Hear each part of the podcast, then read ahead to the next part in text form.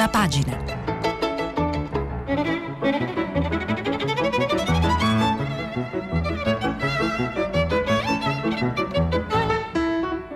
Questa settimana i giornali sono letti e commentati da Francesco Specchia, editorialista del quotidiano Libero. Per intervenire telefonate al numero verde 800 050 333. Sms WhatsApp anche vocali al numero 335 56 34 296. Francesco Specchia, fiorentino di nascita, veronese d'adozione, ha una laurea in legge e una specializzazione in comunicazione di massa e antropologia criminale. È stato fondatore e direttore di Pop Economy, piattaforma multimediale che si occupa di economia indirizzata ai millennials. È uno dei fondatori del quotidiano Libero, dove è stato responsabile delle pagine culturali e critico televisivo per il quale oggi è inviato ed editorialista. Ha lavorato tra gli altri per Indro Montanelli alla Voce e per Albino Lunghi all'Arena di Verona. In radio ha firmato trasmissioni per Radio Monte Carlo e R101, ha scritto e condotto programmi televisivi, talk show, politici ed economici. Ha firmato vari saggi, tra cui Diario inedito del Grande Fratello, Gremese, Gli inaffondabili, Marsilio, Terrorismo, L'altra storia e Giulio Andreotti, Parola di Giulio, Aliberti.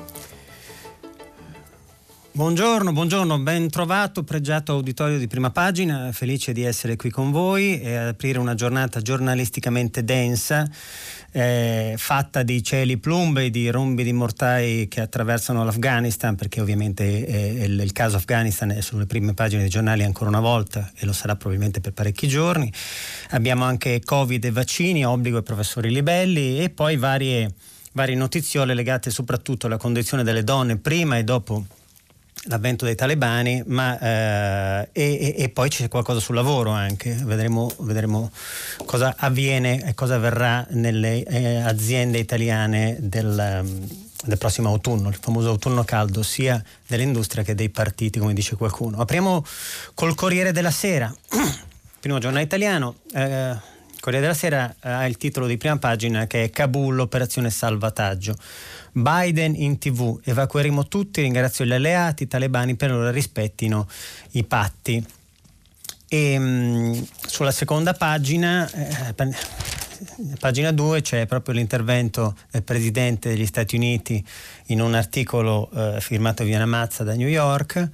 E, mh, mm, che dice eh, sarà il salvataggio più grande e qualcuno evoca eh, l'operazione Dunkirk, ricorderete la più grande operazione di evacuazione del, del 28 maggio del 40 quando eh, si salvarono dai nazisti eh, circa un milione di, di soldati eh, americani e, e, alleati, inglesi, francesi soprattutto nella zona tra, tra la Manica e la Normandia.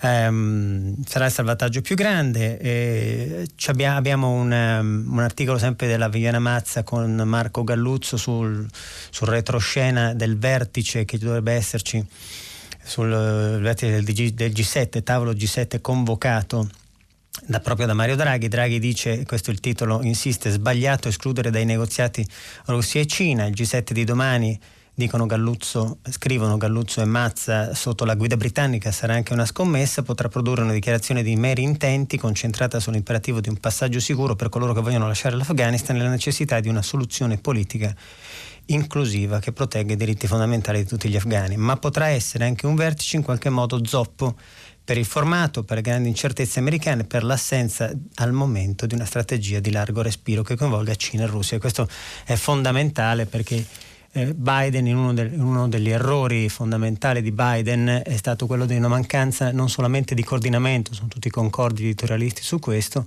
ma anche una, una, una, una mancanza di strategia nel coinvolgimento soprattutto della Cina, tant'è che poi la Germania si è rivolta alla Russia per, una, per, ehm, per, per, per la, la, transizione con, la transazione con gli talebani. Eh, ha cercato di rendere Putin il fulcro del lavorio diplomatico di questi giorni. E sempre a pagina 2, Corriere della Sera, è interessante, un'intervista all'afgano Sahad Mosseni, 55 anni, fondatore di Moby Group, cioè il gruppo editoriale che opera dagli Stati Uniti e dall'Australia eh, che, che mh, ha creato praticamente il mondo dei media, ha supportato, creato e, e attivato il mondo dei media afghani. Eh, I talebani sono venuti, è un'intervista di Lorenzo Cremonesi, corrispondente dal Medio Oriente del Corriere della Sera che inizia con i talebani sono venuti questa mattina nel nostro ufficio di Kabul, a poche par- parole cercano di rassicurare, non obbligano le presentatrici e le donne report- reporter a coprirsi il viso di fronte alle telecamere tra il serio e lo scherzoso hanno chiesto di mandare in onda le soap opera turche più morigerate. Hanno voluto registrare le armi delle nostre guardie agli studi televisivi, sembrano collaborativi, in realtà però non sappiamo cosa ci riservi il futuro. Per il momento sono interessati a mostrarsi benevoli e aperti. Più avanti potrebbero rivelarsi molto rigidi. Navighiamo a vista, dice Monseni nell'intervista a Cremonesi. E che mette, mette dei dubbi, stilla dei dubbi sul, sui rapporti dei talebani con i media e, e, e soprattutto con, con, il regime della Sharia. Um, sempre in prima pagina del Corriere abbiamo anche un articolo di Sabino Cassese sui diritti universali, quindi il fallimento della ventennale eh, missione americana in Afghanistan, dice Cassese, ha confermato l'opinione di molti che la democrazia non possa essere trapiantata la tesi è che questa è la, solita, è la solita discussione sull'esportazione della democrazia. Qua Sese, emerito presidente della Corte Costituzionale, qui dà la sua opinione sul fatto che la, te- la democrazia in realtà sia eh, tranquillamente eh, una, una, merce da import-export purché rispetti i, i canoni dei popoli eh, ai quali deve essere insufflata eh, dice che, che mm, eh, Cassese eh, la democrazia la sostengono coloro per cui la democrazia è il prodotto di ogni singolo popolo, ogni società ha il suo diritto e sceglie il sistema politico. È un insieme di istituzioni mature, maturate nel mondo occidentale e non è corretto ritenerla migliore di altri regimi politici e cercare di trasferirla in paesi che hanno tradizioni diverse. Cassese cita i disfattizi, poi lui è dell'opinione opposta. Sempre sulla prima pagina del Corriere segnalo Contagi in calo, è la prima volta da inizio luglio e quasi passiamo al virus. Non andiamo per, te, per aree tematiche, ma andiamo per testate oggi. Quindi contagi in calo, Mariolina Iossa, un articolo di Mariolina Iossa, virus i nuovi positivi quasi tutti Novax. Per la prima volta dall'inizio luglio, scrive la Iossa, i contagi sono in calo, ieri erano meno di 6.000 positivi e 23 i morti. Quasi tutti i nuovi contagiati non sono vaccinati. Regioni a rischio peggiora la Sicilia. E qui abbiamo, mm, andando avanti il Corriere, pagina 4, è interessante, ritorniamo a Kabul, spari e morti in aeroporto, i talebani marciano sul Panshir. E, e, e, qui poi mh, mm, rimando un'intervista di Repubblica interessante, il Panshir è ancora eh, eh, l'enclave che non è stato conquistato dai musulmani, dai, scusate, dai talebani, e, mh, mm, dove c'è il figlio del leone del Panshir, appunto Massoud, che sta lottando strenuamente e chiede eh, rinforzi all'Occidente. ecco, uh, e poi abbiamo un'interessante, sempre sul Corriere della Sera, un'interessante pagina che contrappone due figure femminili. Si parla molto di donne oggi sui giornali. La prima è, è Kristal Bayat, 24 anni, la ragazza con la bandiera afghana, cioè la ragazza che ha sfilato eh, contravvenendo a tutti gli ordini eh, dei talebani eh, contro il nuovo regime ha contribuito a organizzare una piccola e coraggiosa manifestazione a Kabul. E il 19 luglio scorso, minacciata ovviamente, eh, c'è una inter- questa intervista sempre della Mazza, eh, dove lei dice mia madre mi ha raccontato storie molto dolorose nel periodo in cui i talebani governavano il paese, quando ero piccolissima, mia madre è un medico, ha aiutato molto le donne durante l'era talebana io sono cresciuto nel paese con i cambiamenti avvenuti dopo il 2001 e si è ritrovata riprecipitata quindi eh, in un passato che non avrei mai voluto vivere. Ed è un'intervista molto interessante ed è un'intervista a una donna coraggiosa. Um, mentre invece nella seconda pagina, nella, sempre nella stessa pagina, il taglio basso, c'è un um, ritratto di, sempre della Mazza, di Miriam Ghani, che è la figlia di Ashraf Ghani, 72 anni, presidente afghano, fuggito con 160 milioni, 169 milioni di dollari in borsetta, che in realtà è, è preoccupata, però dimostra l'altro, l'altro, lato, l'altro lato della medaglia, è una hipster eh, molto snob che sembra uscita da un libro eh, di Truman Capote eh, ha tutti i cliché di Brooklyn eh, spiega dice di essere andata alla mostra al Guggenheim di aver esposto al MoMA alla Tate Modern e i suoi film sono stati presentati alla Berlinale insomma e si preoccupa del papà sono le due donne contrapposte. Su Repubblica, scusate, un po' di raucedine. Allora, Repubblica invece, giornale di Maurizio Molinari, fondato da Eugenio Scalfani, c'è eh, uno scoop, il primo scoop che riguarda i talebani ed è di Bernard-Henri Lévy, importante filosofo francese, filomacroniano, con eh, residenza negli Stati Uniti. Ed è una intervista a Ahmad Massoud, comandante dell'opposizione armata del Panshir, proprio il figlio del leone del Panshir. La mia sfida ai talebani, apre il giornale, la nostra guerra è solo all'inizio. L'Italia accoglierà 5.000 profughi ma scontrano nella UE. La Slovenia dice no ai corridoi umanitari.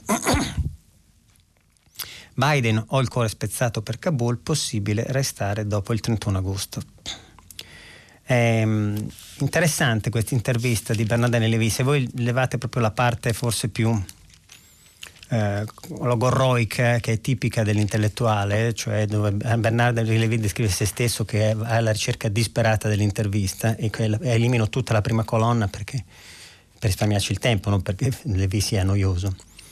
E, e scrive Levi, eh, Massoud combatto contro i talebani, non mi arrenderò, il leader della resistenza è il figlio del leggendario comandante Ahmad Shah, il leone del Pashir, da quella valle lotta per la libertà dell'Afghanistan è l'ultimo baluardo contro i talebani. Ehm, dice, chiede Amri Levi a Hamad Massoud, circolano notizie in Europa e negli Stati Uniti che anche lei stia abbandon- si stia preparando ad abbandonare la lotta e risponde il figlio del leone del Pashir. È solo propaganda e a quanto pare da voi lì ci sono dei disfattisti che confondono i loro desideri con la realtà. Non è affatto così, la prego di renderlo noto eh, sempre Bernard Levi, Haqqani, il leader dei talebani, ha dichiarato poco fa via Twitter che lei stava battendo ritirata. Lo ripeto, è pura disinformazione. Nessuna resa, confermo, preferirei morire piuttosto che arrendermi. Sono figlio di Hamad Shah Massoud. Resa è una parola che non esiste nel mio dizionario. Mio padre non accetterebbe che mi arrendessi. E poi, poi lui dice di, eh, alla domanda se aveva, parla, sta intrattenendo dei dialoghi comunque con i talebani eh, Massoud dice parlo perché io sono un uomo di, con i talebani, sono un uomo di pace e voglio il bene del mio popolo. Pensi se i talebani si mettessero a rispettare i diritti delle donne, delle minoranze e la democrazia, le basi di una società aperta e tutto il resto, perché rinunciare a dire loro che tali principi avrebbero effetti positivi su tutti gli afghani, talebani compresi? Tuttavia, ripeto, torno a ripetere che non accetterò mai una pace imposta. Mentre stiamo parlando, dice Henri Levy, eh, i talebani potrebbero assalirla. I talebani sono pericolosi, dice Massoud, hanno fatto un man basta nel deposito d'armi agli americani, non posso certo dimenticare l'errore clamoroso che rimarrà nella storia di coloro a cui fino a otto giorni fa a Kabul ho chiesto armi e me le hanno negate. Quelle armi, quell'artiglieria, elicotteri, carri armati di fabbricazione americana sono finiti proprio nelle mani dei talebani. Restiamo nella tempesta e chiede un aiuto, Massoud chiude chiudendo un aiuto, da parte di chi? Dice Levi, di chiunque vorrà prestarcelo. Ed è un'intervista esclusiva che ha Repubblica. In prima pagina, eh, sempre di Repubblica, c'è anche il vuoto dell'Europa, che è l'editoriale di Ezio Mauro, già direttore, ora editorialista inviato, e, ehm, che tratta proprio della del, del, voto pneumatico che si è creato, eh, da un voto istituzionale che sta, corre il rischio di essere riempito ormai ora da una dittatura integralista. Eh, poi abbiamo a pagina 27 con eh, una, un richiamo, una, un seguito di un richiamo di prima pagina di un articolo del fondatore Eugenio Scalfari perché è urgente riconoscere lo Jussoli. Scalfari parte bene eh, molti italiani sono scettici verso l'inclusione dei migranti, scrive, residenti in prima seconda, di, di, prima e seconda generazione per motivi ideologici identitari, per timore della concorrenza sul piano del welfare, del lavoro, per paura del futuro.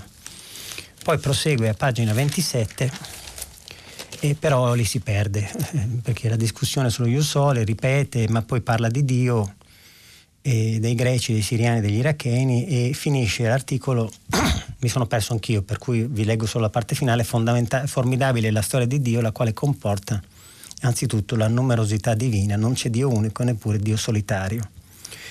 e poi cita Cartesio, eh, però insomma comunque un, è, evidentemente era un appoggio, un articolo d'appoggio all'urgenza dello Ius Soli voluta da Enrico Letta e da molti del, del, della sinistra al governo. Poi abbiamo Operazione Fazzoletto Rosso di Barbara Schiavulli, un interessante, parliamo sempre di donne e di ribelli afghani che eh, viene ripreso eh, a pagina 8, così i carabinieri portano in salvo le attiviste con il fazzoletto rosso. E quindi c'è la cronistoria di come i nostri carabinieri riescono a salvare queste donne che hanno lottato per i diritti delle donne afghane che si vedono costrette ormai a rinunciare a un'idea loro personale conquistata di libertà. E, e poi io passerei alla stampa. Alla stampa una di Torino titola, titolo nuovo, no, scherzo, è un titolo comune Afghanistan, disastro umanitario, sono quasi tutti sull'Afghanistan ovviamente le, i, i titoli di apertura dei giornali. L'ONU presto sarà catastrofe, 20 morti in una settimana, Biden o aerei di Lina per accelerare la fuga e, e, viene rievocato Dunkirk, il grande piano di evacuazione. Eh, Kabul come Berlino, scrive Paolo Mastrolilli, mh, anzi peggio perché almeno durante il drammatico ponte aereo che all'inizio della guerra fredda salvò il settore occidentale della capitale tedesca dai sovietici, i soldati americani controllavano il territorio circostante, nella città afghana invece sono loro ad essere circondati dai talebani. Ricordiamo che gli americani hanno perso anche qualsiasi tipo di stringer e di corrispondente sul terreno, quindi c'è anche una cecità dell'intelligence che non consente di lavorare a strategia a medio termine per l'evacuazione. E è interessante un articolo di Domenico Quirico, inviato storico nelle zone di guerra, già, già prigioniero dai talebani, quindi proviamo a immaginarlo, che parla di un fascino di Kabul sul mondo islamico, che probabilmente è una delle chiavi cui, con cui leggere la rapida caduta dell'Afghanistan. Eh, proviamo a immaginarlo, l'Emirato dell'Afghanistan, scrive Chirico qui dico, non si preconizza, proviamo a immaginarlo, facciamo in fretta, non c'è più nulla in sospeso, non si preconizza, si fa. Tra qualche settimana sarà ben installato un'ingombrante realtà geografica e politica. Ora con le immagini dell'aeroporto e Fuggiaschi che si accalcano con i volti solcati dalla paura come campi arati, la tragedia afghana sembra più vicina. Ha dei contorni più familiari, più precisi, esiste. Eppure, il dono è già una gestazione inesorabile, come in un finale d'opera i nocchieri della catastrofe occidentale sono ancora tutti alla ribalta. E qui la critica è non solo verso l'Occidente, ma anche verso l'Oriente che è attratta da questa idea di estremismo, almeno in parte. Eh, sempre sulla prima pagina della stampa abbiamo il ministro Bianchi, ministro della pubblica istruzione, che mh, che dà la notizia, l'altra notizia del giorno. Eh, Bianchi sospesi Novax, sospesi Novax ovviamente i professori intende, Sileri, cioè il vice ministro, anzi il sottosegretario alla, alla sanità, valutiamo l'obbligo. Scrive Capurso, scrivono Capurso e Izzo, quando la scuola riaprirà i battenti, a settembre, la legge sarà uguale per tutti. Tutti gli insegnanti e il personale scolastico dovranno avere il Green Pass. Chi non ce l'ha non entrerà e sarà sospeso, dice il ministro Bianchi. Il sottosegretario della salute Sileri dice alla stampa a metà settembre puntiamo all'80% di vaccinati. Se non ci arriviamo, valuteremo l'obbligo. Ed è un articolo che prosegue a pagina 12. Stiamo lavorando sul trasporto pubblico, dice sempre il ministro Bianchi, locale, e abbiamo investito 800 milioni, che non sono tantissimi, dico io, ma insomma, qualcosina si doveva fare. Sulle vaccinazioni nelle regioni stiamo verificando e i numeri sono in crescita.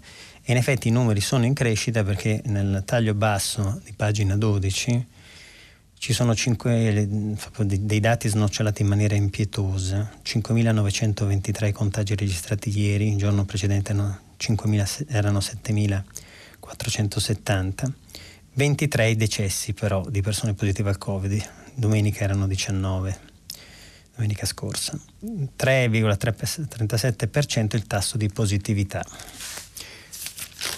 E poi abbiamo sulla stampa due interessanti pagine che non hanno richiamo in prima pagina, ma, ma mi piace citarle eh, che riguardano lo smart working all'italiana, un, um, un reportage di Giuseppe Bottero eh, che parla de, de, del dopo emergenza Covid, dopo emergenza le aziende scelgono il modello misto, scrive Bottero, in autunno oltre 5 milioni andranno in ufficio soltanto due o tre giorni a settimana, cioè c'è un cambio radicale, un cambio di paradigma nella concezione del lavoro, quindi, eh, quindi lo sdoganamento è, è definitivo dello smart working in, rispetto al lavoro in presenza. E poi ci sono le imprese in fuga, Letta blindato, Orlando Letta brinda Orlando, ma l'attacco di Bonomi divide i partiti. Eh, ricordiamo le tappe di questa vicenda. Dal palco del meeting di Rimini il presidente della Confindustria Carlo Bonomi ha attaccato ieri le possibili misure delle, sulle, decolizza, de, sulle delocalizzazioni delle imprese, cosa peraltro secondo me bu- buona e giusta anche se valutabile caso per caso, e eh, eh, la metodologia del licenziamento via Whatsapp che mi pare una cosa aberrante. Quindi mh, c'è Letta che difende, Letta, il segretario del PD, che difende Orlando, e i due ministeri scrive, scrive la stampa, eh, Orlando stanno lavorando per um, quindi sia il welfare che, um, che la salute stanno lavorando in tandem su una misura che protegge i lavoratori dalla delocalizzazione, ma senza mettere in campo operazioni punitive. Vogliamo far sì che le imprese non se ne vadano ovvero che ci sia un rapporto con i territori di maggior fiducia e responsabilità locale e sociale. Spiega Letta, in tutti i grandi paesi europei stanno facendo così perché il rapporto del, dell'impresa con il territorio deve essere più forte e intenso, soprattutto perché arrivano tanti fondi PNR. Eh, eh, lo scopo non è sbagliato, è quello di far rimanere in Italia le imprese che soprattutto ricevono sussidi statali. Mi pare una cosa più che logica. Stretta sui licenziamenti, l'articolo di Carlo Bertini, un retroscena, il ministro del lavoro stretta sui licenziamenti, eh, chi chiude senza avvisare pagherà 10 volte di più. E quindi ci, si parla di un, decreto, di un decreto contro le delocalizzazioni che avrà solamente 5 articoli, ma dovrebbero essere chiari. E poi cito sulla stampa un pezzo di servizio, L'autunno dei diritti, pagina 17, Francesco Olivo niente intesa sulle norme di cittadinanza e contro l'omofobia sul fine vita incombe il referendum, a settembre il Parlamento affronterà il dibattito per legalizzare la coltivazione di cannabis e ci sono tutte le proposte da sbloccare che eh, dovrebbero essere al centro dell'attività parlamentare prossima. Discriminazioni, passaporti negati, giusoli, eutanasia, eccetera, eccetera.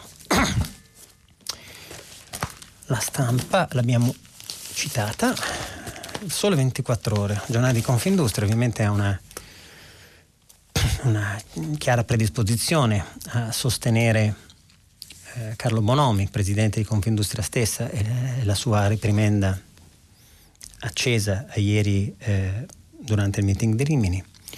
E, mh, conf- il giornale di Confindustria però fa una scelta diversa in prima pagina eh, parla dei bonus d'autunno, caccia 10 aiuti tra TV, affitti, terme a fondo perduto e fondo perduto, la guida per chiedere gli incentivi, via oggi con la rottamazione dei televisori, fermi altri 6 sconti per 71 milioni, è una scelta tecnica di servizio, per così dire, cosiddetto classico articolo di servizio. Sempre solo 24 ore cita il ritorno al lavoro, crocevia Green Pass. E obbligo per 3,4 milioni ma molte categorie ne sono nel limbo e c'è il nodo delle badanti e delle babysitter, non si capisce eh, che tipo di normativa possa essere applicata loro. Eh, possa essere applicata loro. Alla vigilia delle riaperture di settembre, scrive il Sole, l'applicazione del Green Pass nei luoghi di lavoro si presenta frastagliate con incertezze per, per varie categorie. Ehm, e poi si, si, tratta del personale sanitario, di quello della scuola università. Per questi ultimi l'obbligo del Green Pass scatta il primo settembre, non, i non vaccinati sono ancora 186.000. Poi ci sono una serie di luoghi, ristoranti, palestre, piscine, musei, dove il Green Pass è obbligatorio per chi accede ma non per i lavoratori. Stessa cosa al primo settembre per aerei, navi, treni veloci, eccetera. Intanto l'obbligo di Green Pass per le messe aziendali sta accendendo il dibattito tra sindacati, aziende e governo sempre sul sole.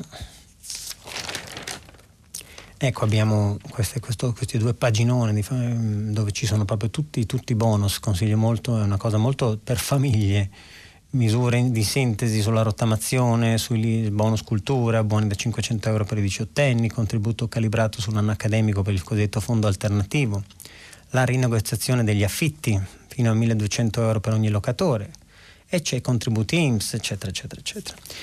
Sempre su Sole 24 ore in prima pagina è importante l'articolo di, di Bruno e Tucci pagina che richiama la prima ma va a pagina 8 è la scuola riparte con i, numeri, con i recuperi per colmare i guasti della DAD che è stata per molti versi una iattura quindi dispersione del, mm, della, della, della, delle capacità cognitive, insomma, istupidimento per alcuni, irrigidimento, perdita delle capacità di intuito e di attenzione, eccetera, eccetera. E questa è stata molto la DAD di questi degli ultimi degli ultimi mesi.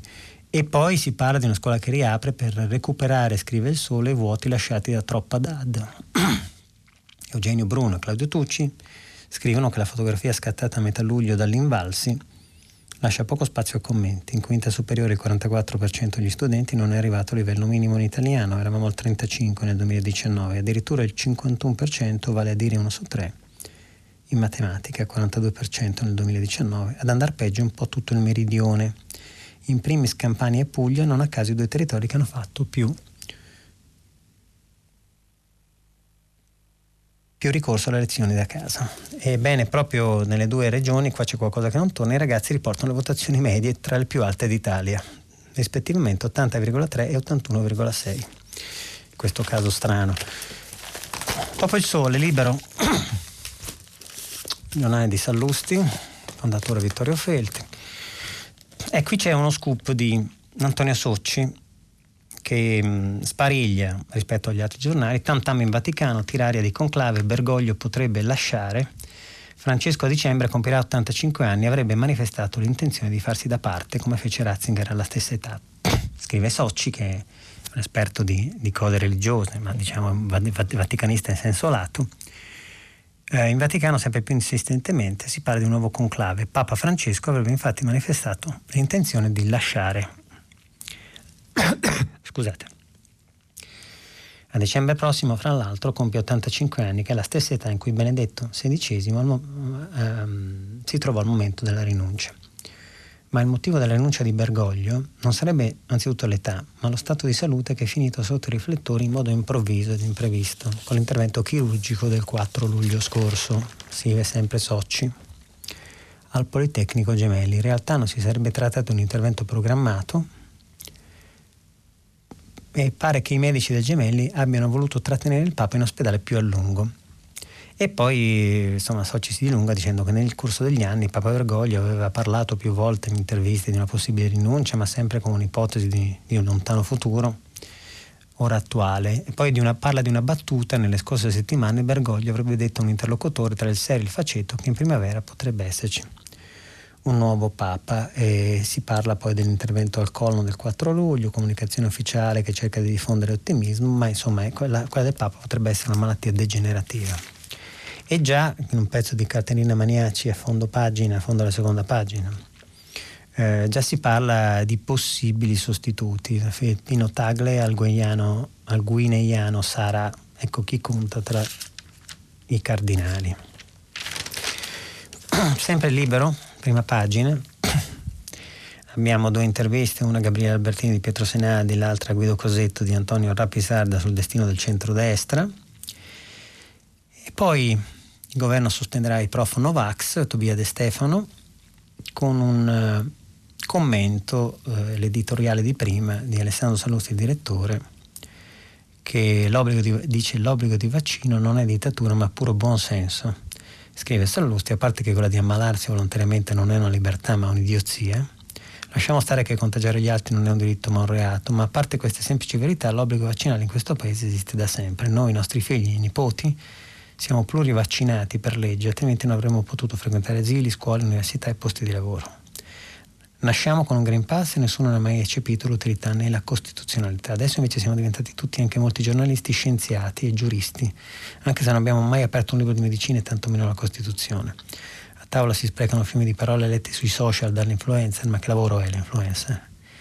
e suicidio segnalato al vicino di casa che di mestiere fa l'architetto. Risultato, qualche milione di persone non ne vuole sapere di vaccinarsi perché qui c'è sotto qualcosa di torbido. e scrive Sallusti tra queste anche un amico che di recente si vantava della sua scelta, scelta di libertà che oggi respira dentro il casco a ossigeno di una stanza d'ospedale. il giornale. Stati Uniti immobili si muove il mondo è il titolo d'apertura. Caos Afghanistan. Johnson convoca un G7 azzoppato. Ricordiamo che Draghi eh, sta cercando uh, di contattare Stati Uniti e Cina per la convocazione invece di un G20 che dovrebbe coinvolgere tutte le grandi potenze nella gestione del caso Afghanistan. La resa di Biden, scrive sempre il giornale, il dramma dei bimbi scomparsi a Kabul.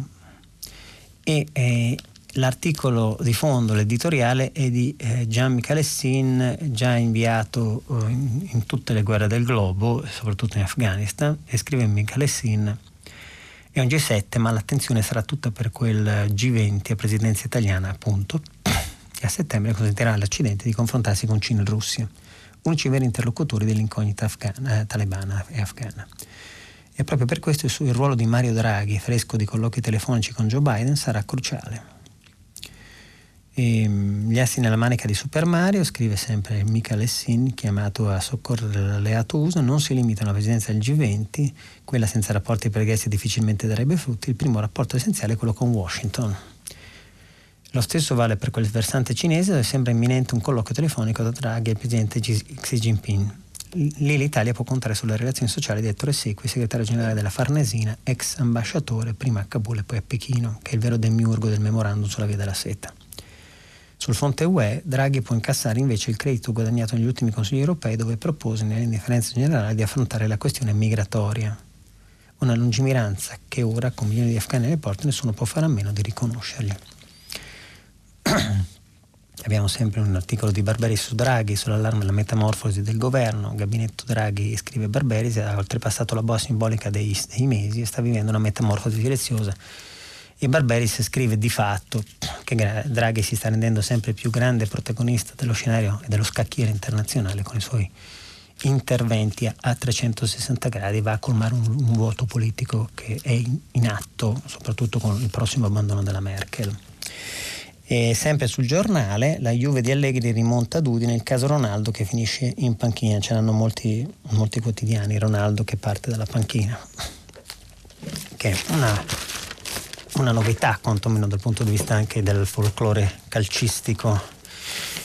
E poi il fatto quotidiano che tende a sparigliare, tende a fare delle pagine completamente diverse, tende a buttarsi in modo così indefesso e, e quasi feroce nelle sue campagne contro, contro il sottosegretario Claudio Durigon, sottosegretario Durigon. E Dorion aveva, eh, ricordiamo, proposto in, diciamo, in maniera assai intempestiva e un po' sgangherata di intitolare una piazza che era, titol- che era titolata San Falcone Borsellino al fratello di Mussolini. Da qui quindi la, la raccolta di firme del fatto per farlo dimettere, pressioni politiche notevoli contro il sottosegretario che è l'anima del welfare leghista e, e, e quindi c'è la, l'apertura del giornale proprio su Durigon, Draghi cacci via Durigon per far pulizia nel governo ed è l'intervista di Don Ciotti al fatto, è incredibile che sia ancora lì. Il fondatore di Libera mi rivolgo al Premier, non bastano le riforme, la politica deve riformare se stessa. In gioco la credibilità delle istituzioni, tacere è uno schiaffo alle vittime della mafia e poi sotto un articolo di Caselli non è un affare dei partiti ma dei vertici istituzionali. Il, fatto sfodera i cannoni praticamente contro Durigon. Poi 159 firme, mm, sottoscrizioni arrivate sul sito del fatto la petizione per chiedere le dimissioni del sottosegretario, firmata da Padellaro, Gomez e Travaglio. Poi c'è un, um, un altro attacco, diciamo, diciamo, che non vanno col pulmino di Cipria a Bonomi, dicevamo prima del capo di Confindustria che vuole che il decreto del governo già soft scrive il fatto um, debba esserlo ancora di più Bonomi vuole togliere pure l'ultima sanzione che era quella sui licenziamenti via Whatsapp ripeto, una cosa secondo me assolutamente fuori posto. E, ehm, e quindi poi c'è una, nel fatto uh, parla anche con Fitoussi, Jean-Paul Fitoussi, grande economista, quello che prevede, uno degli economisti che previde la crisi del 2008, eh, che dice in un articolo di Antonello Caporale, in un'intervista, le vie degli affari sono infinite, la guerra è la strada sbagliata e parla della guerra che è alimentata da una domanda aggiuntiva eh, che è quella di fatturato. alla domanda di Caporale, nella guerra non hanno risparmiato dollari, e Fitu risponde, la guerra dell'Afghanistan, 5 mila miliardi è la dote messa a disposizione Risponde Fitussi, quantità imparagonabile di fronte ai 750 miliardi di euro, di cui 360 di prestiti, che l'Europa ha propagandato come il grandioso piano di ripresa. Grandioso, c'è qualcosa che non capisco. L'Europa è una, nessuna 100.000, dice Caporale, e risponde Fitussi, gli USA non tollerano una disoccupazione alta, noi invece sì, infatti gli USA hanno un'economia già ritornata ai livelli pre-Covid, da noi si stima che solo alla fine del prossimo anno potremo dire lo stesso e molte delle spese ritornano sul tema dell'Afghanistan e dell'economia prodotta da una guerra e sapranno invece di essere destinate a riqualificare le infrastrutture civili e a robustire il sistema sanitario. Come vediamo, il fatturato dell'industria è lievitato enormemente a conferma che la guerra, oltre ogni valutazione di ordine etico resta la strada meno conveniente per alimentare i bilanci e dice delle cose che estremamente sagge ma quello anche cose abbastanza banali. Come diceva Galbraith parlava di ecco qua di banalità della conoscenza. Allora uh, vediamo un attimo domani. Domani Domani è il titolo ovviamente del giornale di Stefano Feltri, Lo scrigno della saggezza di Carlo De Benedetti, che parte con una, un, in prima pagina con un'inchiesta, il grande bluff del monopattino, capitali fumosi, bilanci sospetti, molte ombre, tutto quello che non torna nella favola, che non torna nella favola di Albez. La società quotata a Wall Street di Salvatore Palella, celebrata in Italia come l'Elon, l'Elon Musk di Acireale. E qua a pagina 2 ci sono proprio pezzoni di Andrea Malan da Milano eh, che indaga proprio su que- sulla favola del re dei monopattini. Molti media italiani hanno creduto alla sua propaganda e raccontano Salvatore Palella come se fosse una specie di Elon Musk a Cireale. La sua Emnitz è la prima società di micromobilità quotata a Nasdaq. Ma documenti finanziari e bilanci raccontano un'altra storia costruita grazie a capitali di origine ignota. Stefano Feltri si stacca dal mainstream e come al solito, nel bene e nel male, parte con una sua campagna personale con delle interviste completamente diverse rispetto alle altre. E infatti gli articoli della prima pagina di domani sono due, il grande bluff del monopattino e un pezzo della filosofa Giorgia Serughetti che eh, parla di politiche dell'accoglienza. Non bastano i corridoi umanitari per proteggere le donne. Vedete che il tema delle donne torna prepotente e la parola prepotente con i talebani non è detta a caso. Messaggero, Sicilia e Calabria, primi spot tecnici obbligo di vaccino è il titolo di apertura del giornale di Roma. Contagi su pochi, su e pochi vaccinati, chiusure e divieti in oltre 50 comuni, a Brignani e Ciliano, Siciliano del, del CTS, solo immunizzando tutti si ferma il virus. E, ehm, abbiamo questo poi un altro pezzo, delocalizzazione, il governo elimina molte blacklist, um, ricordiamo il pezzo, l, i pezzi precedenti riferiti al, all'attacco di Bonomi, stop ai licenziamenti comunicati via Whatsapp, Orlando a Bonomi, non penalizziamo l'impresa, la risposta del ministro Orlando al presidente di Confindustria. Poi abbiamo giustizia a rilento, la fuga delle imprese nei paesi di ritardo, un articolo interessante, come al solito di Carlo Nordio, che è una voce fuori dal coro per quello che riguarda la gestione della giustizia in Italia, ex magistrato, ricordiamo, e che che dice che in un sistema liberale, scrive Nordio, le imprese mirano al profitto, non per pace e avidità, ma per sopravvivenza e crescita. Il profitto dal canto suo è generato da molti componenti, abbandonata la rozza e visionaria teoria marxista che si tratti di un plus valore ricavato dal plus lavoro del proletariato, le opinioni si sono moltiplicate, ma una certezza rimane. L'imprenditore investe se la sua attività viene remunerata. Qui non ci interessa sapere quale sia il, il suo scopo rendicontato. Taine diceva che lavorando da soli si può raggiungere il benessere, ma la ricchezza si ottiene solo facendo lavorare gli altri. E Naudi, più raffinato, sosteneva che l'azienda è la proiezione del suo creatore che mira sì al guadagno, ma ancora più a realizzare la sua personalità. E quindi è una, come dire, una pseudo difesa del pensiero di Bonomi, insomma. E abbiamo sempre sul, sul messaggero Abram trascina la Roma, Mu infiamma l'Olimpido, quindi c'è notizia di calcio, abbiamo già citato. Ehm, ricordiamo adesso il giorno. C'era una notizia interessante che volevo porre alla vostra attenzione, era, era anche, ecco, era sul libro, scusate, adesso ritorno indietro, perché c'è una, una, una cosa carina, una, un'intervista divertente a Orietta Berti, ancora in vetta alle classifiche, miracolata a 78, a 78 anni.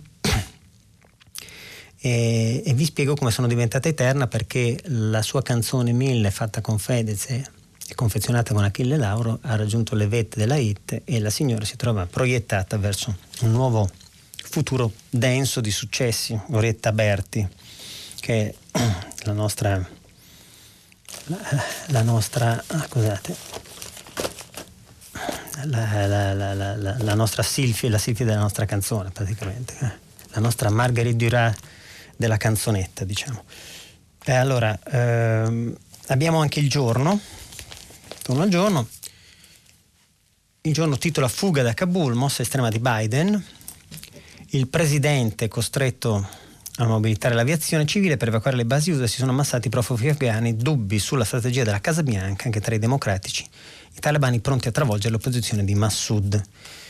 Poi c'è un, um, un interessante articolo di Giovanni Panettiere, scontro sul vaccino obbligatorio per la polio si fece senza divisioni, che evoca appunto sulla falsa riga del pezzo di Sallusti prima citato la legge del 66 antipolio obbligatorio dove nessuno ebbe da dire e addirittura si salvarono delle vite. Ricordiamo che proprio ieri l'Istituto Superiore della Sanità ha dichiarato che con i vaccini negli ultimi, negli ultimi anni si sono salvati si è allungata l'età, molte vite, ma si è allungata l'età media di 20 anni delle, della gente ultimi, nell'ultimo trentennio. Sconto sul vaccino operatorio, per l'Apollo si fece senza divisioni, lo storico Cosmacini ricorda la svolta del 66, scrive sempre il giorno, il senso della salute come bene pubblico era più sentito, dall'Italia napoleonica a quella papalina, ecco quando la profilassi è stata imposta per legge. E poi abbiamo una, la, la, pagina, la, la foto di copertina una bella foto di Maria eh, Malagoli Togliatti, oggi 77enne, quando era giovane, una ragazzina che si staglia dietro due sdraio sulle quali siedono le auguste figure eh, di Nilde Iotti e Palmiro Togliatti sulle Alpi nel 1960 in una villeggiatura inedita per, per i servizi, per, i giornali, per le foto dei giornali di oggi e la figlia adottiva del leader del PC parla de, de, del papà, eh, del rapporto con la Iotti, dei genitori dolcissimi, mi aiutava in greco, i servizi ci intercettavano e non capivano. Eh, in migliaia per Gino Strada, oggi l'ultimo saluto è sempre una notizia del giorno importante. Qua chiudiamo a parte citare il foglio con esportare la democrazia in un pezzo di Adriano Sofri, clima, pandemia, gara le, con le autocrazie, adesso un incidente talebano. È ancora capace la democrazia di affrontare tutto questo? Sofri ce lo spiegherà senz'altro perché sono due pagine densissime che non mi, mi accingo ad evitare mh, mm, perché non c'è tempo. E poi vaccini, ostacolo alla privacy, è il titolo d'apertura di Italia Oggi. La riservatezza dei dati sanitari impedisce le azioni dei comuni di assistenza e accompagnamento, ma nel groviglio normativo si può trovare una via d'uscita. E qui parla di un, l'assessore di un piccolo comune che scrive Italia Oggi che potremmo riuscire ad aiutare i cittadini che non sono ancora vaccinati. Bene, la rassegna stampa direi che finisce qui, ci sentiamo dopo per il dialogo con gli ascoltatori. Grazie a voi. Eccoci, buongiorno. Allora, parte il filo diretto con gli ascoltatori. Scusate la laringite, ma cercheremo di essere più, più efficaci nei prossimi giorni. Allora, prima telefonata, buongiorno. Buongiorno. Sì, Sono sì. Elisabetta e telefono da Firenze. Buongiorno Elisabetta. Buongiorno. Senta, ehm, ehm, riflettevo sulla questione afghana. Sì, Eh, la prima cosa mh, è che eh, riflettevo sul fatto che talebano è entrato nella lingua comune come sinonimo di belva, eh, irragionevole e arcaica. Questo. Il secondo punto, ehm, osservavo che mh, eh, si fa confusione, secondo me, la- eh, si fa molta confusione fra ehm, eh, diciamo, l'islamismo e la cultura afghana.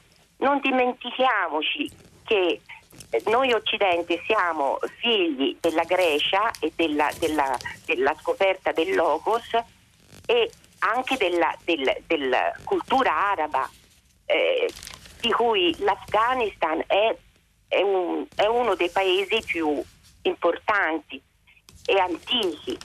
Quindi l'islamismo, tutti gli ismi, sono come il nazismo e altri, sono mh, ubriacature della cultura in certi periodi che poi passano, voglio dire, eh, eh, anche se diciamo certe malattie rimangono, per esempio i campi di concentramento nazisti del nazismo sono, eh, non ci sono più i campi di concentramento, però certe malattie rimangono, diciamo, eh, come noi sappiamo oggi in pandemia, no? rimangono. Ecco, per cui eh, questa differenza fra eh, per cui ritengo che sia assolutamente importante eh, parlare in modo pragmatico mh, ne- con, la- con l'Afghanistan. In questo momento no- eh, noi stiamo parlando con un paese, quindi se quelli sono i governanti bisogna in qualche modo interloquire in modo pragmatico per difendere i diritti civili.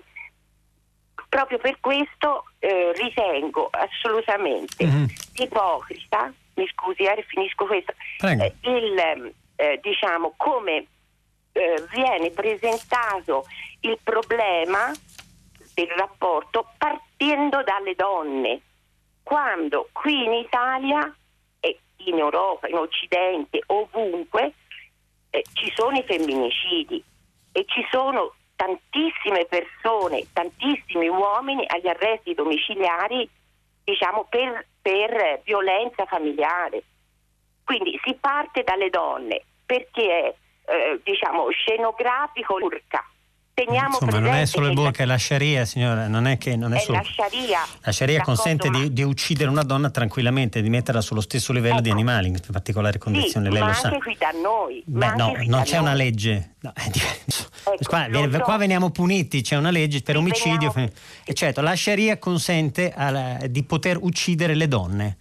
Ecco, è una legge, so, cioè se, un- so. se il marito si rende consapevole de- di, di un Ecco. delitto della moglie può prendersi eh, l- l- l- Sì, sì, lo l'onere, so, e di- l'onore eh, di uccidere la, la propria moglie, cioè, ed è Certo, consentito dalla legge. Da noi, diciamo anche qui da noi l'adulterio era. No, vabbè, ma cosa c'entra, signora? Ma non è, eh, ho capito, un adulterio è una cosa, si parla di omicidio.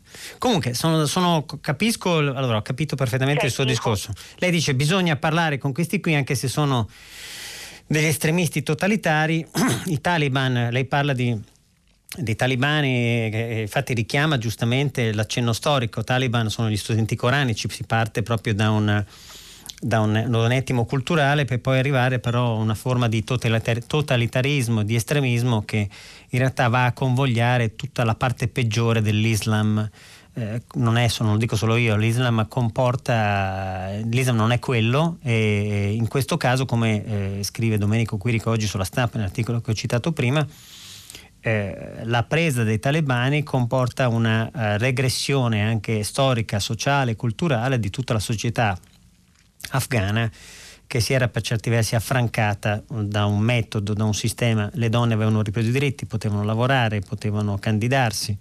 Se considerate che proprio l'altro giorno una grande giornalista anglo-americana ha fatto una domanda a uno dei capi dei talebani chiedendogli se le donne potevano tornare a fare attività pubblica, continuare a fare attività pubblica, eh, si è sentita ridere in faccia dicendo lei mi ha divertito, eh, si è sentita dire dal, dal talebano ed è la stessa giornalista che poi è dovuta scappare ieri. Quindi devo dire che eh, pur partendo dal fatto che bisogna discutere con un nuovo governo insediato, da, da, parlarci al fatto di, come dice il figlio di Massoud, riconoscerlo, riconoscergli le prerogative e dargli dei soldi, perché qua si parla di anche una rata di 443 milioni di euro di sostegni da parte del Fondo Monetario Internazionale che viene bloccato, che aspettava il governo talebano precedente, che viene bloccato per ovvi motivi, perché se tu hai una, non solo una restrizione della democrazia, ma anzi una cancellazione di qualsiasi concetto democratico, ma anche una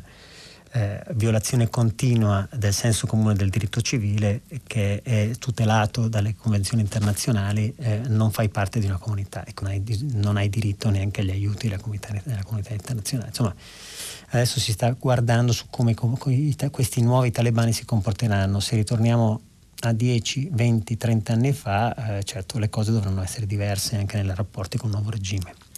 Pronto? Buongiorno. Buongiorno. Buongiorno, mi chiamo Michele, telefono da Padova. Buongiorno Michele. Ah, senta, io vorrei provare a proporre eh, brevemente una piccola, diciamo così, analisi sul tema delle delocalizzazioni.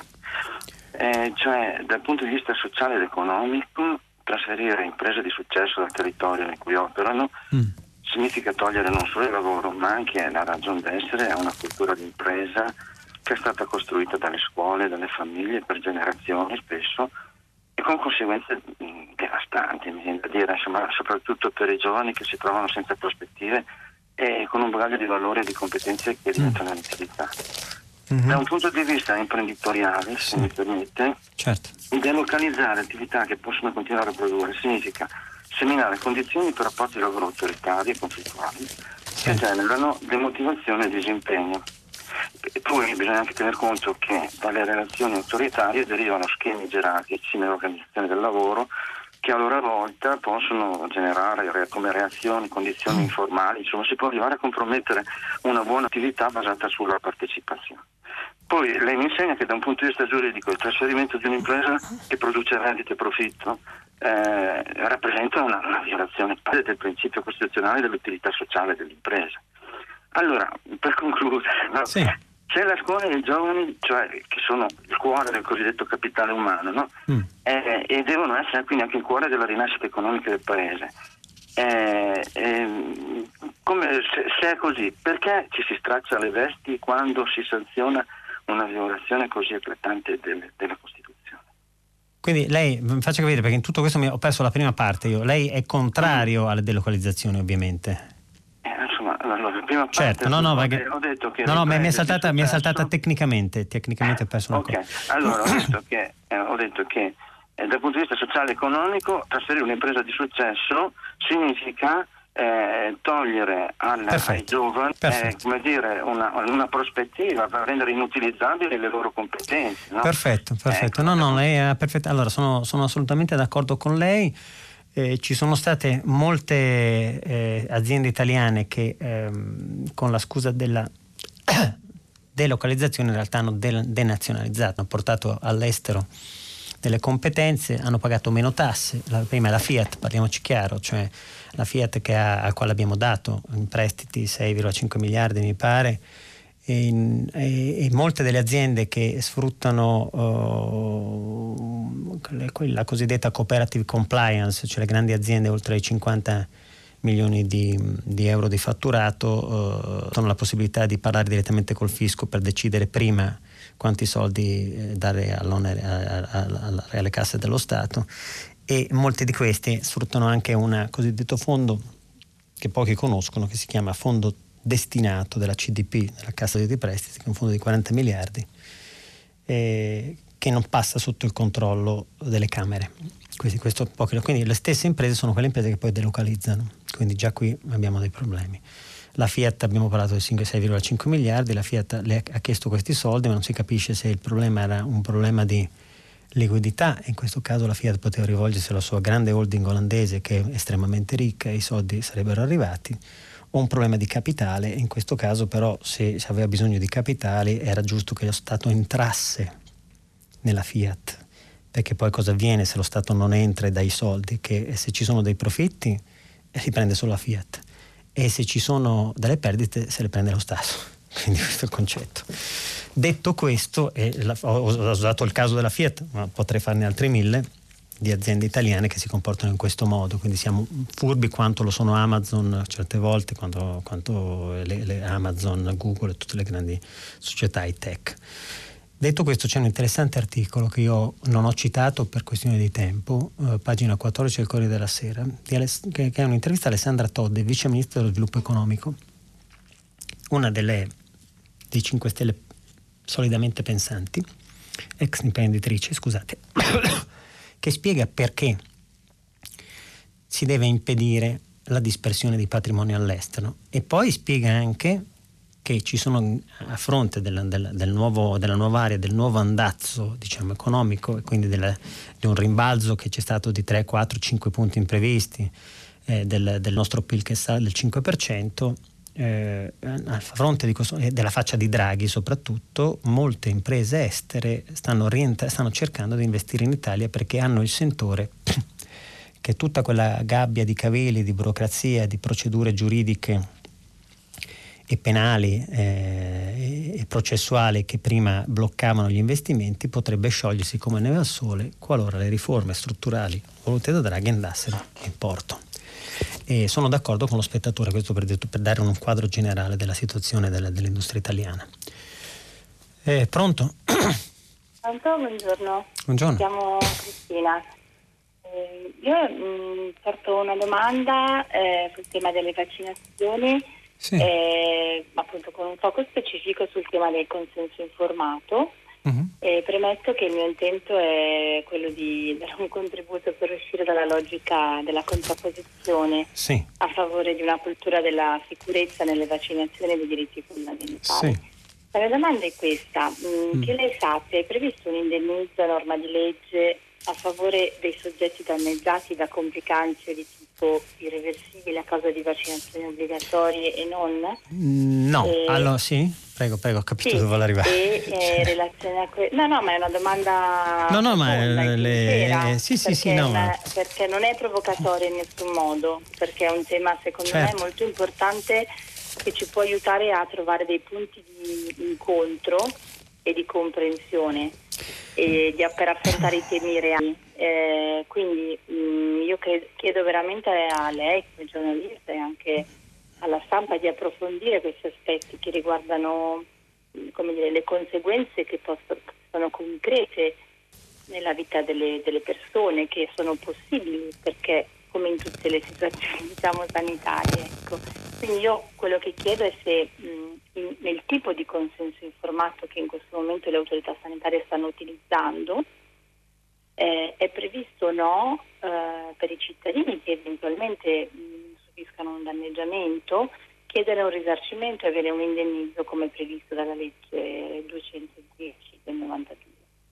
Grazie. Ehm, grazie, grazie, a lei. Ehm, dunque, da che mi risulta non esistono ancora, non c'è una normativa di questo genere, che sia per spinta delle lobby farmaceutiche, che sia perché il governo non si, è ancora organizzato e sta intanto pensando a vaccinare, non lo so.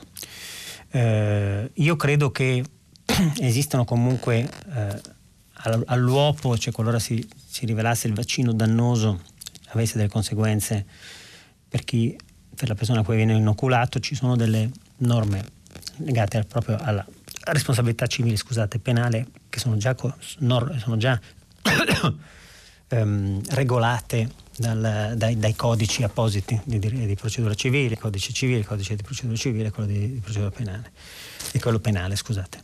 E, um, però è vero anche che è un problema che si deve porre cioè si deve porre cioè, ci, ci, la richiesta probabilmente di un giusto indennizzo incorporato in una norma che potrebbe essere un decreto o qualcosa di questo genere eh, senza fare una legge apposita eh, anche perché siamo nella fretta di cercare di raggiungere il famoso effetto gregge l'80-90% di diffusione del, del vaccino dei vaccinati.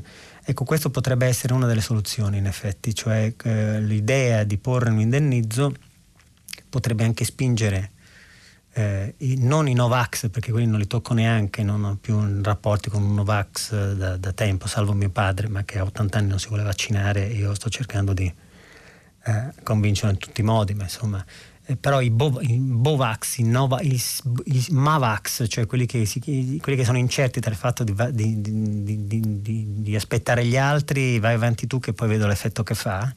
Ecco, uh, forse una, una, norma di questo genere sull'indennizzo potrebbe spingere tutta questa massa di persone e ricordiamo che ci sono, credo manchino ancora all'appello un milione e mezzo di over 60 ancora non vaccinati che potrebbero uh, comunque una, darsi una svegliata, capire che lo Stato ci mette del suo e ci mette la faccia, ci mette una responsabilità anche di carattere pecuniario che ha delle, delle, degli strascichi pecuniari, potrebbe anche eh, spingere questi titubanti a, a, a, all'inoculazione del, del vaccino. Insomma. Eh, spero che, che, il governo dia un occhio a questo, questo, problema, però la cosa fondamentale guardate, è veramente vaccinarsi tutti perché alla fine eh, è quello che conta, cioè il resto non ascoltate nessun altro, i Novax rispettateli eh, purché non vengano ad invadere la salute e la libertà degli altri. E pronto? Pronto? Sì, pronto? Sì, buongiorno. Buongiorno a lei, io sono cittadino italiano di origine egiziano. Sì, buongiorno. buongiorno. Eh, lei ha risposto prima a, a una signora sì. e le ha detto che Sharia permette di uccidere la donna. No, la, beh, la Sharia diciamo che lascia eh, impunito... No, no, no. no. no. In, qual, in qualsiasi permette, versetto non permette di uscire, certo, vuol dire lasciare impuniti. Vuol dire lasciare impuniti. Lasciare impuniti vuol dire quindi consentire un omicidio e permette di uccidere. No, no, no, no, no, no, no, non c'è versetto dice questa cosa. Poi, casomai, l'uomo viene punito più della donna nel, nelle Sharia, sì. perché è lui che fa le, le, l'affetto. Prima. Secondo, mm-hmm. il, il, Taliban lì non c'entra niente con l'Islam. Questa gente. Ma certo, ma l'abbiamo detto, ma l'abbiamo detto, ma l'abbiamo, l'abbiamo detto, infatti ha ragione. Tutti. L'hanno fatto loro gli occidentali. Perché? Perché le aiutano per andare contro, perché l'unico, diciamo, religione che va avanti è sempre in aumento, mm. se, se, la gente le guarda bene, legge bene, le capisce bene, l'Islam. È sempre in aumento. Allora, per controllare questa cosa qui, che non è male, perché io ho mai visto il leader, magari qualche leader nell'Islam, va a ammazzare la gente, ma non c'è scritto niente di questo. Devi annunciare la pace se loro accettano, va bene. Se non accettano devono pagare una specie di tassa e stare con la loro chiesa, tutti, tutte le cose che fanno le fanno in, in, in loro, in paese, loro paesi. Come io sono in Egitto, mai sentito mm. cosa del genere. Viviamo Quindi lei non ha mai sentito ah, cristiani mm? accanto alla chiesa, accanto alla moschea. Perché? Perché la nostra religione permette questa. Ma, Ma certo. tutti il giro che hanno fanno loro adesso e c'erano interessi di gente occidentali per non si capisce il motivo. Mm, quindi lei è d'accordo con l'invasione afghana praticamente? Cioè... Non sono d'accordo per, per, per niente, ah. perché se lasciano quel... Guardi, prima Russia, sì. adesso l'occidentale, non, per quale motivo? Loro hanno paura mm. che questi tipi di afghani, con irani, con i, mette, questa parte si chiama sciiti, non c'entra niente con l'Islam. Hanno cosa dell'Islam, ma non come il sunniti che la gente veramente certo, certo. vive normale e vuole la pace. Questa, usano queste armi per loro interessi. Solo loro interessi. Ma loro, loro, loro, chi, loro, chi, mi scusi? Taliban lì, tutte ah, okay, perfetto, de, perfetto. tutta la gente lì. Perfetto. Non c'entra niente. Lei si legge bene il Corano, non c'è scritto. No, no, ma sono d'accordo. Allora.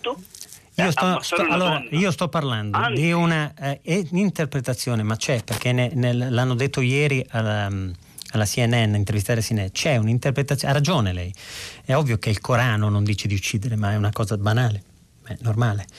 C'è un'interpretazione cosiddetta estensiva, estremista della, della Sharia, intesa non solamente come ehm, diciamo, norma religiosa, ma come applicazione della norma religiosa stessa che è aberrante secondo me. Quindi la donna è trattata, ma è ovvio che non c'è nel, nel Corano una roba del genere, ma è l'interpretazione che si dà di quella norma, della, di, della Sharia, del fatto che la religione possa compenetrare il diritto, che è, è, è tipico proprio dei, dei paesi islamici, no?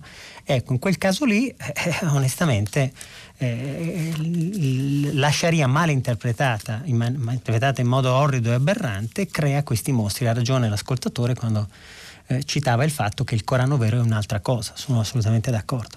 Pronto? Pronto? Sì. Sono Marina. e in questo momento mi trovo fuori Roma.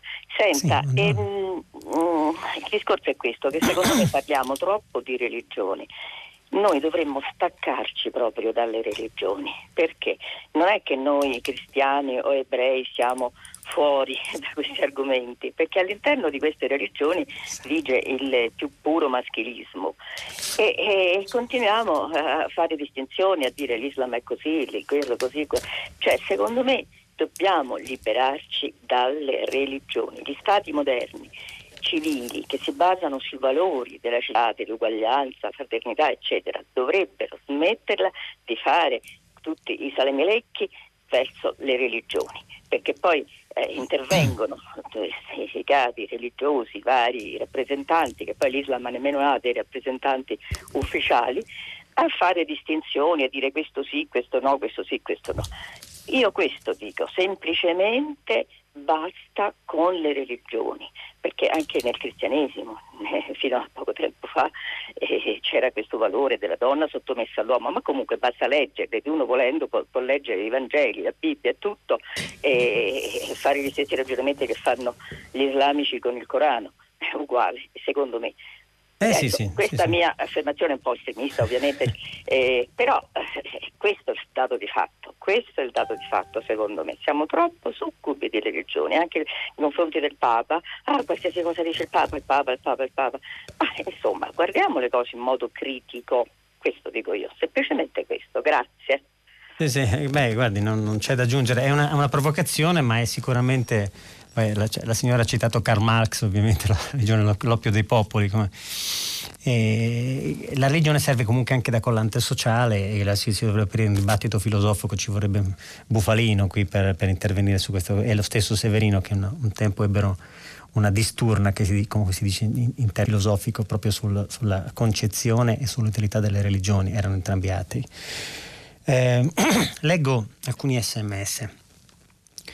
Uh, buongiorno, in Afghanistan sembra che si stia giocando una partita all'ultimo sangue per il controllo delle risorse presenze fondamentali allo sviluppo tecnologico. Scusate un attimo, ok.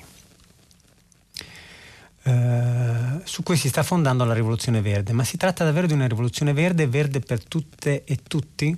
Le premesse sono inquietanti forse sbaglio, ma penso che al Congo, altro luogo ricco di risorse, e all'omicidio, boh, eh, non si capisce eh, sì, vabbè, mm, probabilmente parla del fatto del ecco, sangue, cioè, il solito discorso, il Congo ha anche i diamanti, insomma, tutto, sì, le, le, le, risorse verdi producono dei danni, però non si capisce, vabbè, lo, lo, mi scusi ma è sgrammaticata e, e manca proprio una, completamente una frase.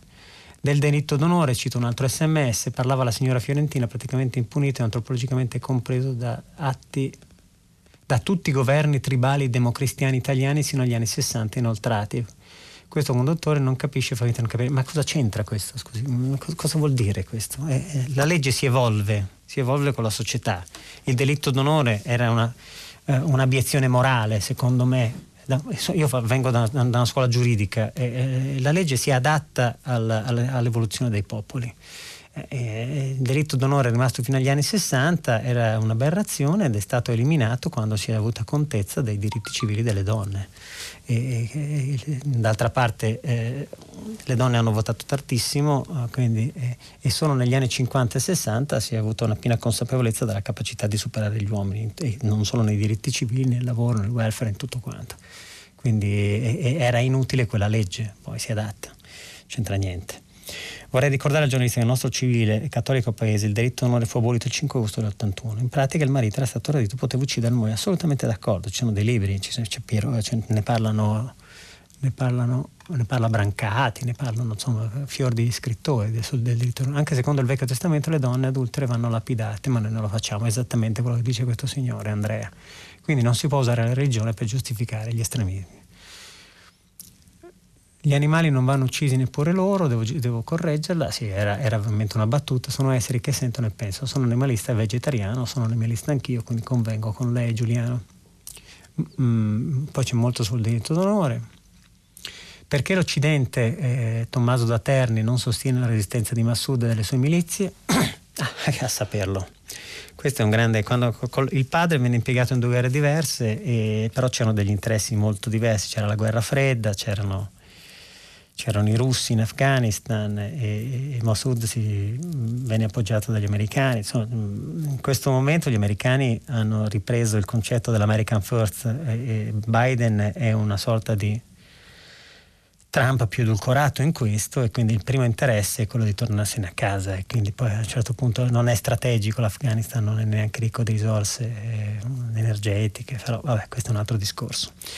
Ultimo sms che leggo quale impatto ambientale hanno avuto e quanto inquinamento hanno prodotto vent'anni di guerra in Afghanistan e Medio Oriente in generale. Sì, eh, non so le cifre, ma eh, non solo c'è un impatto ambientale che è enorme, ma ancora più enorme è, sono gli 88 miliardi spesi in maniera eh, proprio sbilenca, sregolata nell'addestramento di truppe da parte dei, degli alleati, degli americani, gli alleati della, della Nato, eh, per poi trovarsi un esercito afghano 100, che doveva essere di 110.000 soldati ridotti a 40.000 perché nel momento stesso in cui i talebani sono entrati a Herat tutti i soldati, gran parte dei soldati, comunque tutti gli ufficiali, se la sono data a gambe, probabilmente anche pagati e corrotti dagli stessi talebani, quindi uno spreco di risorse enorme. Pronto? Eh, pronto, buongiorno, sono buongiorno. Anna, chiamo dal Basso Lazio. Buongiorno. Eh, volevo ehm, richiamarmi ad una notizia alla quale forse è stata data poca risonanza dell'ennesimo rinvio della sentenza per Zacchi. Eh, Zacchi è una storia sì. dolorosa che viene dopo quella di Giulio Reggeni e francamente noi come Italia abbiamo messo dei drappi, abbiamo ehm, elevato delle proteste eccetera, però mh, ancora riceviamo degli schiaffi in piena faccia. Allora io volevo chiedermi, poiché e chiederle, poiché è il denaro che regola il mondo ed è il consumo che regola i, i mondi e le economie, noi come società civile, come consumatori, che possiamo fare per esprimere la nostra indignazione, la quale eh, andrebbe ehm, poggiata sull'episodio di Zaki di, eh, del quale ogni 45 giorni viene rinnovata la tortura. Però credo che la nostra indignazione dovrebbe andare a salvaguardia anche di tanti egiziani che subiscono la stessa sorte e della quale ovviamente noi non ci occupiamo, sono fatti interni di un altro Stato. Allora, noi come società civile, come consumatori, che possiamo fare a suo giudizio? Ma guardi, noi potremmo usare una sorta di moral suasion attraverso manifestazioni di piazza, le solite cose, attraverso scusate, l'intervento della stampa che faccia una sorta di pressione politica nei confronti dei governanti. Eh, AMS International eh, da, da, molto tempo denuncia, eh, soprattutto nella figura di Riccardo Nuri, che è il portavoce, eh, denuncia questa situazione incredibile dove un, uno studente che al pari del, del, nostro Giulio Regeni, come dice la signora, viene ripetutamente eh, eh rigettato in cella, cioè gli scade la custodia cautelare e gliela rinnovano automaticamente praticamente. E, il legale egiziano disperato, Zacchi è sempre, è sempre lì a, a, fare un'immersione totale in una realtà che non avrebbe mai pensato e, e si sta riproponendo la strategia fallimentare del nostro governo mh, che aveva già caratterizzato quella di Giulio Regeni. Eh, il ricordo di Regeni è vivo solo grazie figu- alle figure formidabili dei, loro, dei, suoi genitori. Se voi pensate che mh, è proprio innaturale sopravvivere ai propri figli, le figure di questi due giganti sono state essenziali un po' per tutti noi per risollevare e riscuotere le coscienze. Scusate. E, però Zacchi non ha i genitori di Regeni. Eh, Zacchi deve fare affidamento sul pregresso e sulla nostra capacità di aver imparato dai propri errori e, e sul fatto che dobbiamo tenere sempre l'attenzione eh, accesa su, questa, su questo caso allucinante e il governo egiziano dovrebbe essere sottoposto a un trattamento diverso. Il problema è che abbiamo degli interessi molto sviluppati da quelle parti e prevale sempre la realpolitik purtroppo e quindi nonostante ci sia una persona tumulata all'interno di una buia segreta egiziana prevale, prevale sempre eh, il, il, rapporto commerciale, mercantile e l'interesse degli stakeholder internazionali eh, rispetto all'etica e alla morale. Insomma, mi auguro che la cosa si risolva nel modo più veloce possibile, ma dubito per, per esperienza. Pronto? Eh, pronto, buongiorno a tutti, sono Luciano da Reggio Emilia. Buongiorno Luciano. sì, la sento. Buongiorno. Eh, intervenivo ancora a proposito del diritto d'onore, che sì. eh, come sa è una legge italiana certo. in cui è consentito di ridurre di molto la pena a un uomo che uccide la moglie, la sorella, la figlia per ragioni d'onore. Certo. Questa legge lei ha accennato che è stata abrogata negli anni 60, ma volendo fare una storia un pochettino più precisa, parlando del diritto di famiglia in generale, la questione che riguardano le donne, l'adulterio è stato abolito nel 68 la legge sul divorzio è stata introdotta nel 70, poi c'è stata la riforma del diritto di famiglia nel 75, addirittura l'aborto che è considerato una cosa rivoluzionaria nel 1978 l'abrogazione del diritto d'onore è stata fatta nel 81. 1981 certo certo quindi non negli anni 60 quindi c'è 71. il fatto che è vero che le leggi seguono la morale comune però eh, voglio dire, non è che eh, anche da noi non ci, non ci, siano state delle leggi maschiliste, chiamiamole così, in modo eufemistico. No, no, sono d'accordissimo, ripeto, la, la, la, storia del delitto d'onore è come quella della prostituzione, come, cioè ci sono delle, la morale cambia, ma soprattutto eh, l'etica e la concezione del rapporto eh, bilanciato all'interno delle famiglie, l'eguaglianza uomo-donna è una cosa che doveva essere fondamentale. Quando, quando, abbiamo, quando il legislatore ha, ha, messo mano alla legge, ovviamente c'era un certo tipo di clima. Poi abbiamo tardato nel applicarla. Però... La, signora che, la signora, tra l'altro, chiama i femminicidi, certo. faceva rilevare che anche adesso ci sono dei grossi problemi riguardanti nostri, diciamo, il modo in cui viene trattata la donna nella nostra società, non, non a causa della Sharia, ma a causa della nostra quello, del nostro atteggiamento. Quello siamo assolutamente d'accordo, cioè, i femminicidi aumentano e sono all'ordine del giorno e non c'è una legge specifica, anzi adesso ci, ci dovrà essere sulla, sulla gestione. Indipendentemente dalla Sharia, certo, che, certo. che come ha precisato anche l'altro l'egiziano, non è eh, un, un comandamento del Corano, ma è un'interpretazione di alcuni. Siamo d'accordo, alcuni, l'abbiamo, l'abbiamo, l'abbiamo, ribadito, sì, ribadito. l'estremizzazione della Sharia produce eh, il fanatismo islamico. Ma Volevo diciamo, puntualizzare appunto che era una legge detto. nostra che è stata abrogata, abrogata molto 81, tardi. sì sì, l'ho detto anche prima, no no, ha ragione, ah, l'avevo, okay. l'avevo, detto. La ringrazio, grazie. Pronto? Pronto? Sì. Buongiorno, Buongiorno signora. Eh, sono Gilda Tara Livorno sì. e volevo eh, farmi mm. riferirmi alla um, telefonata della signora che parlava del consenso informato. Sì. Allora, dunque, il discorso è questo, che non è un consenso informato eh, quello che viene dato comunque nel momento della vaccinazione attuale, perché il consenso informato prevede appunto di da, da, dare o non dare il consenso, è una vera e propria liberatoria e non solo il consenso informato Beh, prevede che ci sia un risarcimento da eventuali danni. Siccome a parte che eh, io premetto che non sono Novax, eh, però comunque vorrei che fossero anche date delle informazioni esaustive e che, e che comunque le persone sapessero la differenza tra un comportamento e un altro, perché il consenso informato eh, prevede che ci sia un risarcimento da parte comunque dello Stato. Certo, eh, parla, certo. eh, no, qui scusi, qui si parla di una liberatoria vera e propria che viene data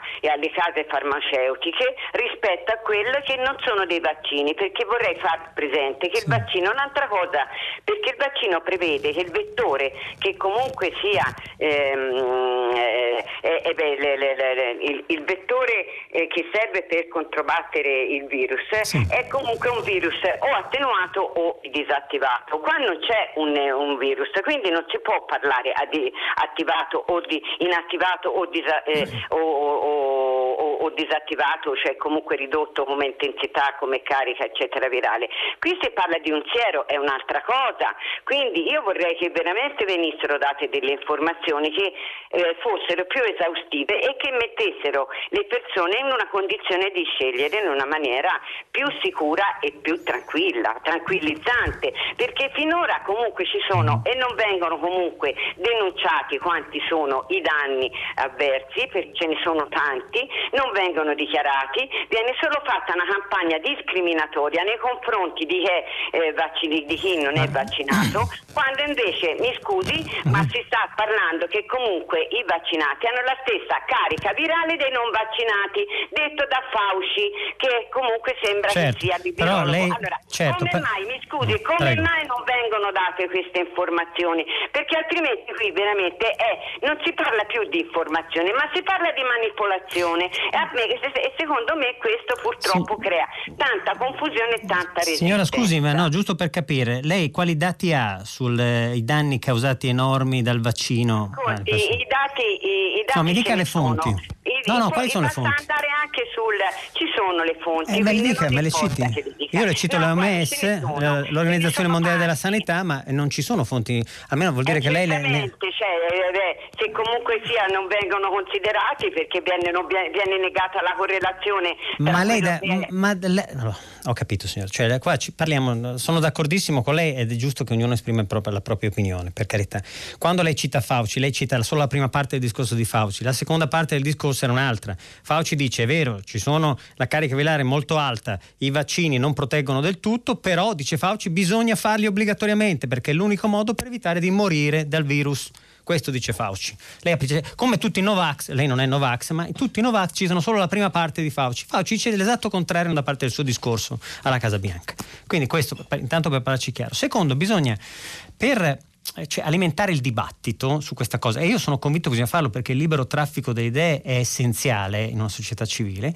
Per alimentare il dibattito è necessario avere delle fonti appoggiarsi su delle fonti informate delle, le evidence cosiddette a, a, a, secondo la letteratura scientifica americana eh, quali sono le fonti che i Novax tirano fuori? Eh, ma la signora ha detto, giustamente, ma ci sono migliaia di persone che hanno dei danni e la gente non ne parla. Ma, ma mi citi la fonte che parla di queste migliaia di persone, perché se lei cita un, uno qualsiasi dei siti sola, dei siti fake, che poi vanno, vanno, vanno a manipolare eh, in quello che Charlie Beckett chiama reticoli, eh, giornalismo reticolare l'opinione pubblica, allora queste qui non sono fonti, sono baggianate ecco, che vengono alimentate quotidianamente da altre baggianate. Là c'è, c'è una parte scientifica, una comunità scientifica che, di cui dovremmo fidarci teoricamente, eh, che ti dà dei dati e ti dà delle analisi eh, conclamate da tre livelli di... Mh, eh, di fattibilità eh, di, di, operazioni legate al virus, passa, passa tre fasi. E una volta, una, volta, sono, una volta, avuto questi risultati, i risultati vengono pubblicati sulle riviste da Nature, Christian Mon- Science Monitor, uh, Lancet, tutto quello che volete. Mentre invece i Novax continuano a dire delle minchiate, scusatemi, senza avere un riscontro. Io chiedo ai Novax che mi diano dei riscontri, mi danno delle, dei, dei, siti inesistenti, perso- articoli di, di, di, gente che probabilmente fa il geometra, senza nulla togliere il geometra, ma che non hanno alcun tipo di competenza. Quindi questo io, io mi chiedo semplicemente, il dibattito si alimenta benissimo se si hanno le fonti. Se non si hanno, io non parlo con persone che hanno delle idee assolutamente diverse dalle mie e che vogliono influenzare le mie, perché perdo il mio tempo. Scusate se mi inalbero su questa cosa qui. Pronto? Pronto? Una, eh, allora, leggiamo un attimo. Vabbè, allora leggiamo l'ultimo. Gentile giornalista, il vaccino obbligatorio in quale Stato europeo lo potrebbe specificare?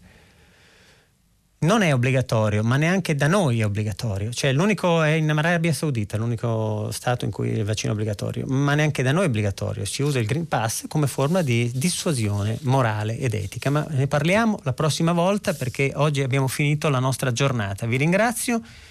E, mh, dopo di noi, eh, giornale radio, Marzia Coronati che conduce pagina 3 e a seguire le novità musicali di primo movimento e alle 10 eccetera eccetera e poi tutto il resto della grande e ricca programmazione di Radio 3. Buongiorno a tutti.